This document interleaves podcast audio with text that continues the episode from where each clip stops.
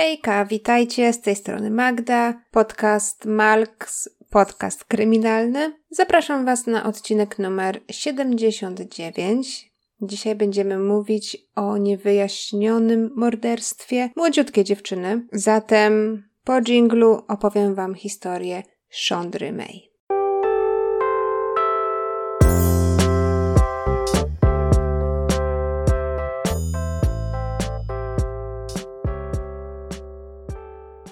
Historia, którą będziemy się dzisiaj zajmować, rozgrywa się w roku 1986, ale cofnijmy się na chwileczkę 17 lat wstecz. Rodzicami Szondry byli Janelle i Richard. Para bardzo się kochała, po ślubie jednak niestety usłyszeli od lekarzy, że nie mogą mieć dziecka. Podjęli wtedy decyzję o adopcji i zaadoptowali synka, Jednakże, na szczęście dla pary, okazało się, że lekarze się mylili i w momencie, kiedy ten adopcyjny ich synek miał 8 miesięcy, wtedy to urodziła się Szondra. Para była w niebo wzięta, oboje zarówno Janelle, y, jak i Richard bardzo kochali swoje dzieci. Nie było tak, że któreś z dzieci było ich ulubionym, czy może traktowali Szondrę jakoś inaczej, bo to było, wiecie, ich takie wymarzone, wymarzone dziecko. Rodzina była standardowo normalna. Państwo May razem z dziećmi mieszkali w mieście Pea Ridge w stanie Mississippi w Stanach Zjednoczonych. Od samego początku uczyli też dzieci takiego szacunku do pieniądza, może dlatego, że Richard y, często pracował poza domem, y, w takim sensie, że pracował na statkach, dlatego bardzo często po prostu nie było go długimi tygodniami. Ale Janelle skrupulatnie zajmowała się swoimi dziećmi, prowadziła też dom, para miała do siebie pełne zaufanie. Szondra była typem dziewczyny bardzo, bardzo lubianej, aktywnej, udzielała się w szkole, miała dużo znajomych, Pracowała też dorywczo w restauracji McDonald's, która mieściła się w miejscowości Forest. To było około 20 kilometrów od domu rodziny May. I tutaj przechodzimy do 4 lutego 1986 roku, Wtedy to Szondra, jak zwykle, wróciła do domu po szkole, odrobiła pracę domową, zjadła kolację ze swoją matką, bo akurat jej ojciec Richard był na, na statku w pracy. Janelle zatem y, po prostu była sama z dwójką dzieci, no ale te dzieci już były no prawie że dorosłe, prawda, bo Szondra miała wtedy 17 lat, na jej braty o 8 miesięcy więcej. Także wydaje mi się, przypuszczam, że już był e, pełnoletni, jeśli chodzi o nasze te polskie warunki prawne. Ale wracając, 4 luty, 86 rok, po tym jak Szondra zjadła kolację ze swoją matką, zaczęła przygotowywać się do pójścia do pracy, ponieważ jej zmiana zaczynała się o godzinie 18. Zatem mniej więcej o godzinie 17.30 Szondra opuściła dom i 20 minut później przyjechała do restauracji McDonald's, w której pracowała. Pogoda tamtego dnia nie była sprzyjająca, było zimno, padał też deszcz, także niewielu klientów pojawiała się w McDonaldzie i kierownik zmiany postanowił zatem wysłać niektórych pracowników wcześniej do domu, Chandra była jednym właśnie z tych pracowników.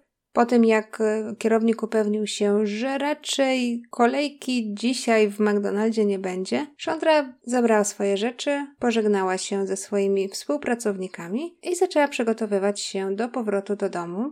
Ważne jest tutaj, że miała taki układ z matką, iż jak tylko miała wracać do domu, dzwoniła po prostu do matki, żeby ją poinformować, że przyjedzie o tej o tej godzinie, żeby matka miała spokojny umysł. Wtedy wiedziała, o której e, Szondra będzie w domu, wiedziała, kiedy się jej spodziewać. Widać, że Janelle była no zwyczajnie osobą, której bardzo zależało na bezpieczeństwie dzieci. Po telefonie Szondry Janelle spodziewała się córki w domu około godziny 20.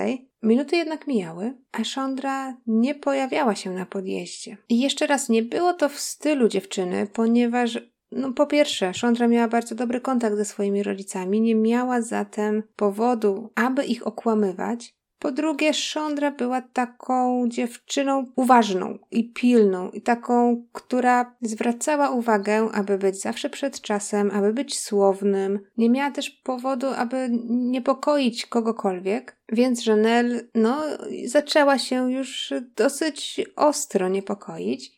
Około godziny 20.20, czyli 20 minut po tym, jak Szondra zadeklarowała, że będzie w domu, do domu zadzwonił Richard, czyli ojciec Szondry. Chciał zapytać, co się dzieje, jak minął dzień, jak tam dzieci.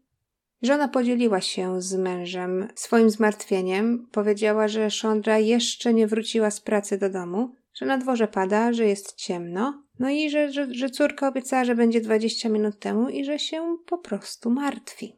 Richard, który, jak wam mówiłam, był daleko od domu, zasugerował żonie, żeby poszła po sąsiedzku do jego brata Altona. Uspokoił żonę, powiedział, żeby się nie martwiła. Jest zimno, a Szondra, no ma raczej taki starszy model samochodu, może po prostu zepsuł jej się w drodze z pracy do domu.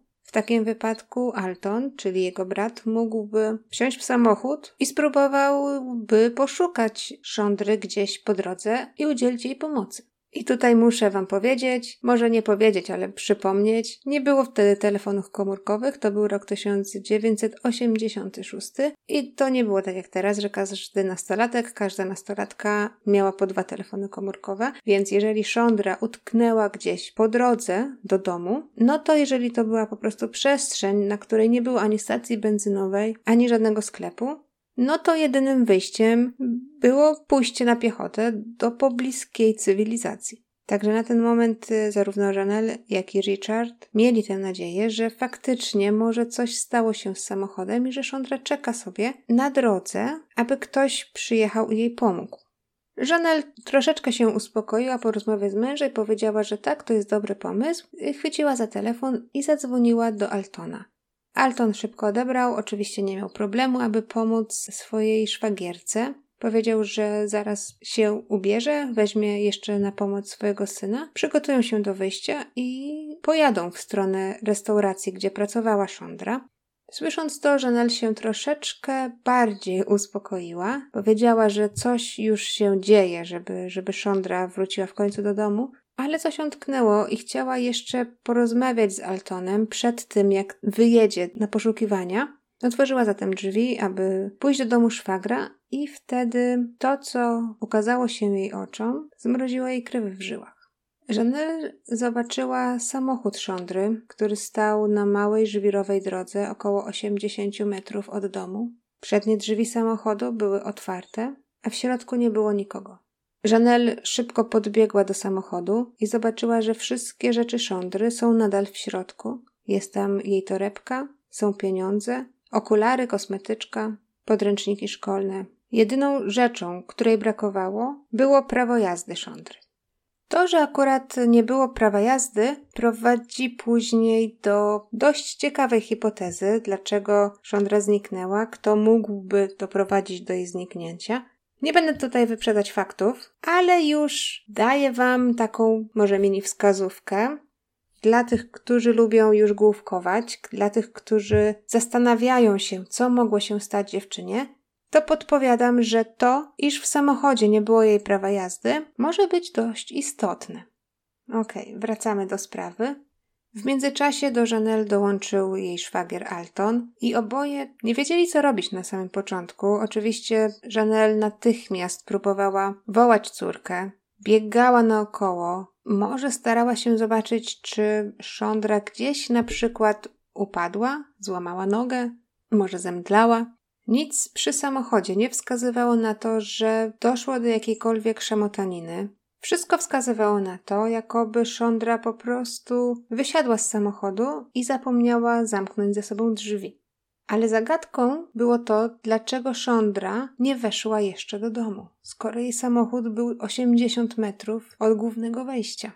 Matka oraz wuj Szondry nie mogli też sobie wyobrazić, dlaczego Szondra miałaby zostawić samochód od tak po prostu, z otwartymi drzwiami, dodatkowo tak blisko własnego domu. Alton wpadł na pomysł, że może Szondra poszła do swojego chłopaka, zapomniała powiedzieć matce.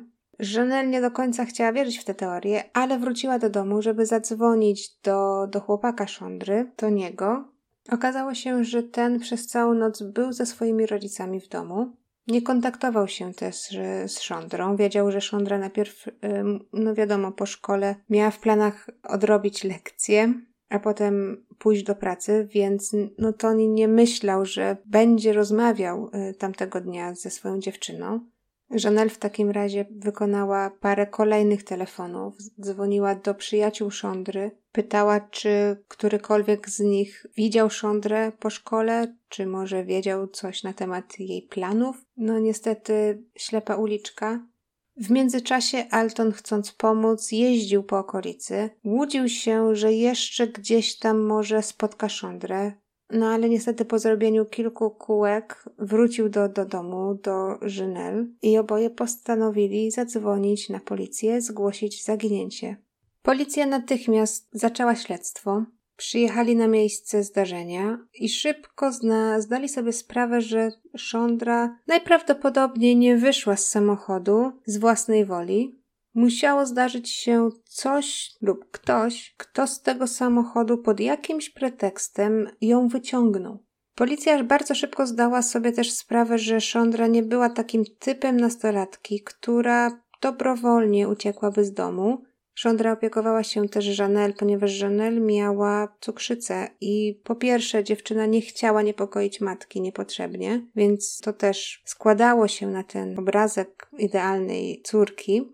Ale tak było. Żonel miała bardzo dobry kontakt z Szondrą. Szondra naprawdę próbowała wszystkiego, co w jej mocy, aby opiekować się swoją matką, ponieważ Żanel potrzebowała cyklicznych dializ w związku ze swoją cukrzycą. Także Szondra wiedziała, że no nie może od tak opuścić matki, bo może stać się jej coś złego.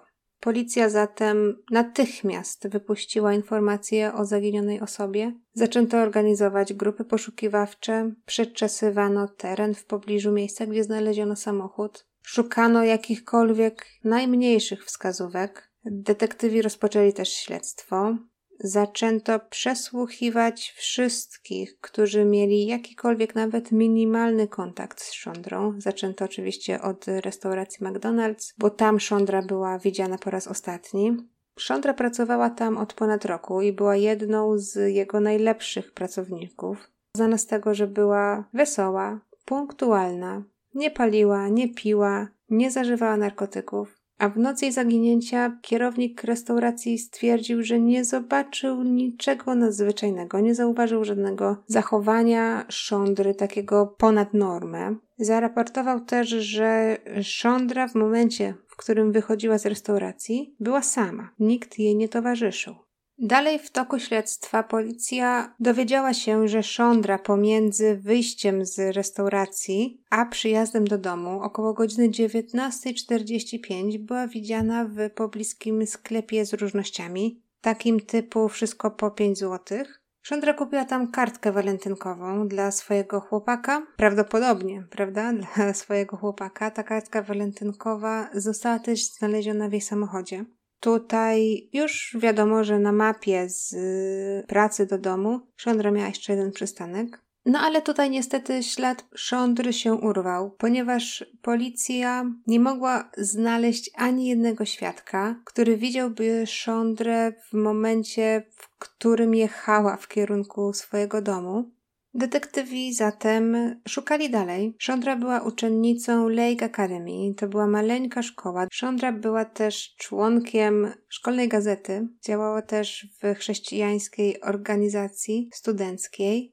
Przesłuchano wszystkie osoby, które miały jakikolwiek kontrakt z Szondrą zarówno nauczycieli, jak i uczniów. Wszyscy oni mówili, że Szondra była takim typem nienagannej uczennicy, dobrego dziecka, która zawsze miała takie poczucie, żeby robić to, co do niej należy i to, czego się od niej oczekuje, czyli żeby być dobrą uczennicą, żeby być grzeczną, żeby opiekować się swoimi rodzicami, swoim bratem. I pomimo tego, że była dosyć popularna, nawiązywała bardzo łatwo przyjaźnie, wolała przez większość czasu zostać y, blisko domu, aby właśnie być z matką i pomagać jej w jej problemach zdrowotnych. I tutaj wniosek nasuwa się sam, ponieważ wszyscy, naprawdę wszyscy byli przekonani, że Szondra nigdy dobrowolnie nie odeszłaby od matki, ponieważ matka, e, tak jak mówiłam, miała cukrzycę, była uzależniona od dializ nerek. Szondra miała takie poczucie obowiązku, aby pomagać matce w tej chorobie, Szybko zatem okazało się, że jedynym trafnym wyjściem, czy może teorią, jedyną trafną teorią jest fakt, że Szondra musiała zostać porwana wbrew swojej woli. Po tym jak detektywi przesłuchali setki ludzi, Wieść się rozno- rozniosła i społeczność stanu Mississippi stanęła na wysokości zadania. Kierownik restauracji, w której pracowała Szondra, wywiesił w środku restauracji plakat ze zdjęciem Szondry. Takim bardzo kreatywnym podejściem było również to, że pracownicy restauracji McDonald's wkładali do każdego zamówienia ma, na McDrive'ie ulotkę ze zdjęciem Szondry, informującym o tym, że dziewczyna zaginęła. Uczniowie tej maleńkiej szkoły Lake Academy też włączyli się w poszukiwania. Przeczesywano każdy centymetr powierzchni miasta, w którym mieszkała Szondra oraz pobliskich miejscowości. No ale niestety, pomimo tych starań, po Szondrze nadal nie było ani śladu. Detektywi również mieli problem z ustaleniem tego, kto był odpowiedzialny za uprowadzenie dziewczyny. I tydzień po zgłoszeniu jej zaginięcia wezwano policję stanową Mississippi, aby pomogła w poszukiwaniach. I z jej pomocą przeprowadzono szeroko zakrojone poszukiwania z powietrza i na ziemi, obejmujące aż trzy hrabstwa. Niestety tutaj również niczego nie znaleziono. I teraz przechodzimy do momentu, w którym wyjaśniam Wam, dlaczego czego fakt, iż prawo jazdy Szondry nie było w jej samochodzie jest ważne. Śledczy mieli taką teorię, iż tą osobą, która porwała Szondrę, mogła być osoba podszywająca się pod policjanta. Dlaczego tak myśleli? Jeżeli macie doświadczenia z policją drogową, wiecie, że pierwszą rzeczą po zatrzymaniu Was przez policję jest prośba o podanie policjantowi prawa jazdy, numerów rejestracyjnych samochodu. I tutaj właśnie tak mogło się wydarzyć w, w sytuacji Szondry. Szondra mogła być zatrzymana przez jakiś samochód, który miał takiego koguta na dachu, wiecie, który emituje niebieskie światło Ktoś mógłby ją zatrzymać, powiedzieć, że no poproszę prawa jazdy. Szondra mogła wtedy otworzyć drzwi samochodu w celu wyjścia z tego samochodu. Może policjant ją poprosił, żeby, nie wiem, kazać jej iść prosto po linii, zobaczyć, czy jest pijana. No i wtedy mogłoby dojść właśnie do porwania. Śledczy parę dni próbowali iść tym tropem, jednak niczego nie znaleźli i 19 lutego Departament Szeryfa Hrabstwa Scott, które prowadziło dochodzenie, ogłosił, iż uznaje zaginięcie Szondry za porwanie. I w tym momencie do śledztwa włączyło się FBI.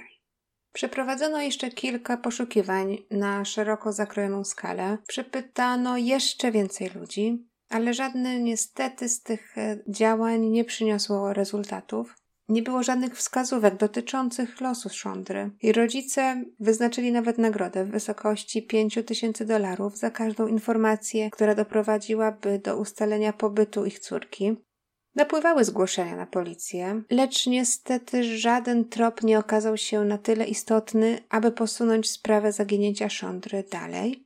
W międzyczasie wiadomość o zaginięciu dziewczyny wstrząsnęła lokalną społecznością. Ruszyła akcja informacyjna, która mówiła nastolatkom, aby w żadnym wypadku nie zatrzymywali się, jeżeli zobaczą, że samochód z niebieskim kogutem na dachu próbuje ich zatrzymać. Jeżeli nie są w stanie stwierdzić, że to jest samochód policyjny, najlepiej gdyby się nie zatrzymywali. Rodzice zaczęli eskortować swoje dzieci do szkoły, do prac. Wszyscy próbowali trzymać się razem. Z drugiej strony szukano też jakichkolwiek informacji na temat nieoznaczonego samochodu z kogutem na dachu. Ale niestety, pomimo największych starań z każdej strony, Szondra nadal pozostała osobą zaginioną. W następnym tygodniu z pomocą Gwardii Narodowej i cywilnych ochotników przeprowadzono kolejne poszukiwania. Tym razem w części północnej hrabstwa Scott oraz południowej części hrabstwa Leak, czyli w takim obszarze, na którym według urzędników istniało największe prawdopodobieństwo odnalezienia szondry. 25 lutego przeprowadzono poszukiwania zakrojone na bardzo, bardzo szeroką skalę. Było mnóstwo ochotników, było mnóstwo władz. Niestety to wszystko nie przyniosło rezultatu, jednak nikt się nie poddawał i poszukiwacze byli gotowi wyruszyć ponownego dnia, aby dokończyć przeszukiwania pozostałych obszarów. I tutaj jednak akcja została odwołana dnia następnego poranku. Rankiem 26 lutego na policję zadzwonił strażak Jimmy Lewis, Przechadzał się wtedy szukając robaków na połów ryb, który wcześniej sobie zaplanował i niestety podczas tych poszukiwań zauważył, że coś unosi się na wodzie. Podbiegł dalej i zauważył, że to jest niestety, ale ciało młodej dziewczyny.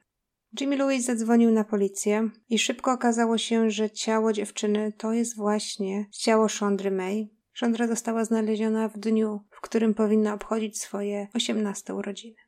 Zamówiono sekcję zwłok. Szondra w tamtym momencie była zaginiona od 22 dni. Sekcja zwłok wykazała, że Szondra nie żyła mniej więcej od 5 do 10 dni. Wskazywało to w takim wypadku na fakt, że Szondra najprawdopodobniej była gdzieś przetrzymywana żywa Badania wykazały również, że Szondra przed śmiercią została zgwałcona, następnie uduszona na śmierć, a jej ciało zostało zakneblowane, skrępowane, zapakowane do plastikowego worka i wrzucone do wody. Szondra przed śmiercią została również uderzona w głowę jakimś ciężkim przedmiotem, jednak nie wykryto, aby to uderzenie było bezpośrednią przyczyną śmierci. Według raportu patologów przyczyną śmierci było uduszenie. Pogrzeb Szondry odbył się 28 lutego 1986 roku w małym kościele, który był przepełniony ludźmi. Na pogrzeb przyszło około 300 osób. Byli to uczniowie szkoły, do której chodziła Szondra, oczywiście jej koledzy z pracy, wszyscy, którzy słyszeli o zaginięciu dziewczyny. Jako, że autopsja nie, nie dało rady wykazać dokładnego dnia śmierci Szondry, jej nagrobek do dzisiaj pozostaje z pustą datą śmierci. Jest, jest data urodzenia 26 lutego 1968 roku, a data śmierci pozostaje niekompletna, ponieważ nie ma dnia, jest tylko luty 1986. Po śmierci Szondry cała społeczność była zdruzgotana i żyła w przekonaniu, że gdzieś na wolności grasuje morderca. Dodatkowo ten morderca może podszywać się pod przedstawiciela organów ścigania. Kobiety bały się wychodzić gdziekolwiek same, a zwłaszcza w nocy, a społeczność naciskała na policję, aby przyspieszyła swoje dochodzenia, aby się jeszcze bardziej postarała i żeby znaleziono sprawcę jak najszybciej. Społeczność, która wcześniej organizowała zbiórki na pomoc w poszukiwaniach Szondry, przekształciła te zbiórki na nagrodę i udało się zebrać naprawdę porządną sumę. Z tego co pamiętam, to było 45 czy 50 tysięcy dolarów. Nagroda została wyznaczona dla każdego, kto udzieli informacji, która pomoże w poszukiwaniach mordercy. Oczywiście, jak w każdym wypadku, wiele osób dzwoniło na policję ze wskazówkami, ale wiele z nich okazywało się plotkami albo teoriami, które nie miały poparcia w faktach. I detektywom naprawdę trudno było znaleźć jakikolwiek prawdziwy trop. To, co detektywi słyszeli non-stop, to teoria, iż morderca Szondry mógł podszywać się pod policjanta, ta teoria doprowadziła do tego, iż detektywi w kwietniu 1986 roku mieli jednego podejrzanego. Był to zastępca szeryfa hrabstwa Scott, gdzie zostało prowadzone dochodzenie. Jednak podejrzany dobrowolnie poddał się badaniu poligraficznemu, który zdał bez zarzutów, także tutaj trop się zamykał. W lipcu 1986 roku, czyli mniej więcej 5 miesięcy po morderstwie, rodzice Szondry przyznali w mediach publicznie, że są rozczarowani tym, co robi policja w sprawie zabójstwa ich córki. Zakwestionowali zdolność organów ścigania do rozwiązania tej sprawy i ten fakt nie został bez konsekwencji, ponieważ już w październiku policja zaczęła koncentrować swoje dochodzeniu na ojcu Szondry, na Richardzie, Richard został nawet y, poproszony o poddanie się y, badaniu poligraficznemu. Mimo, że w chwili zaginięcia Szondry jego nie było w domu, Richard poddał się temu badaniu, zdał test i potem w mediach wypowiadał się, że pomimo tego, że, że, że nie był na miejscu, mm, kiedy Szondra zniknęła, i pomimo tego, że nie ma nic wspólnego z zaginięciem oraz zabójstwem Szondry, to z własnej woli poddał się badaniu, aby udowodnić policjantom, że są niekompetentni, że się mylą i że szukają w niewłaściwych miejscach. Na przestrzeni lat śledczy mieli paru podejrzanych, ale niestety w przypadku każdego z nich policji brakowało dowodów, aby postawić im jakiekolwiek zarzuty. Na chwilę obecną śledztwo w sprawie morderstwa ucichło. W miejscowości, w której mieszkała Szondra, krążą plotki na temat tego, co stało się z dziewczyną. Większość ludzi wydaje się wierzyć w to, że zabójca nadal przebywa na wolności i nadal mieszka w tej okolicy. Detektywi mają nadzieję, że osoby, które posiadają jakiekolwiek informacje na ten temat, w końcu zrobią ten krok i zaraportują coś e, na policję. Tak jak mówiłam, sprawa jest otwarta i nadal oferowana jest nagroda. Rodzina Szondry ma nadzieję do tej pory, że zabójca kiedyś zostanie złapany. Niestety jej matka Janelle zmarła w 1994 roku, jednak jej ojciec i brat, podobnie jak wielu jej przyjaciół, kolegów z pracy, nadal trzymają w sobie tę nadzieję, że kiedyś znajdziemy odpowiedź na pytanie, kto zabił Szondrę i przede wszystkim kiedy, ponieważ jej grup nadal ma pustą datę. Ponieważ tylko zabójca zna dokładny dzień śmierci Szondry, nagrobek go nie wskazuje, Rodzina Szondry nie chce ryzykować umieszczenia błędnej daty na nagrobku, dlatego do tej pory pozostawiają to miejsce puste. Smutna historia i taka historia, gdzie nie ma naprawdę nie ma podejrzanych, nie ma za co się chwycić. Już parę takich historii mówiłam, opowiadałam o nich na tym kanale, ale nigdy nie było tak, że kartka jest zupełnie pusta. Nie wiadomo, kto to zrobił, nie wiadomo dlaczego, nie wiadomo nawet, czy Szondra była przypadkową ofiarą, czy może morderca przez jakiś czas ją śledził na przykład. Chociaż tutaj wydaje się to mało prawdopodobne. Pamiętacie, że Szondra w momencie, w którym została uprowadzona, w tym dniu, ona miała ten dzień spędzić inaczej. Ona miała pracować, a nie y, zostać zwolniona wcześniej do domu. Dodatkowo w momencie, w którym miała jechać z pracy do domu, ona jeszcze pojechała do, do, do sklepu po kartkę walentynkową, więc jeżeli była to osoba, która śledziła Szondrę, mm, podejrzewam, że znała jej grafik. Szondra była bardzo sumienną, obowiązkową osobą. Zatem jeżeli zawsze, powiedzmy we wtorki, chodziła na szóstą do pracy i wracała o godzinie 22, to można by przypuszczać, że w kolejny wtorek zachowywałaby się identycznie. Nie podejrzewam, że morderca mógł przewidzieć, iż akurat 4 lutego w McDonaldzie nie będzie ruchu i że kierownik puści część e, pracowników wcześniej do domu. Także tutaj zastanawiam się, czy to nie była przypadkowa ofiara przypadkowego mordercy, co jest dodatkowo smutne, jeżeli pomyślimy o innym wariancie zakończenia tego dnia o wariancie, w którym Szondra pracowałaby do momentu, w którym jej zmiana by się nie skończyła i potem pojechałaby prosto z pracy do domu. Bardzo smutna sprawa. Niestety takie sprawy zdarzają się częściej niż myślimy. Sprawy, w których kompletnie nie ma podejrzanych i nie wydaje się, żeby ktokolwiek jeszcze został oskarżony o to morderstwo. Wiem, że mówiłam Wam wielokrotnie, iż z biegiem rozwoju techniki rozwija się też nasza świadomość i wiedza na temat DNA, jednak w tym przypadku jakiekolwiek ślady DNA mają małą rację bytu. Na przykład rodzina Szondry, po tym jak został znaleziony jej samochód, natychmiast do niego wsiadła, aby szukać Szondry gdzieś po drodze. Zatem tutaj, tutaj jakiekolwiek ślady DNA zostały od razu zatarte.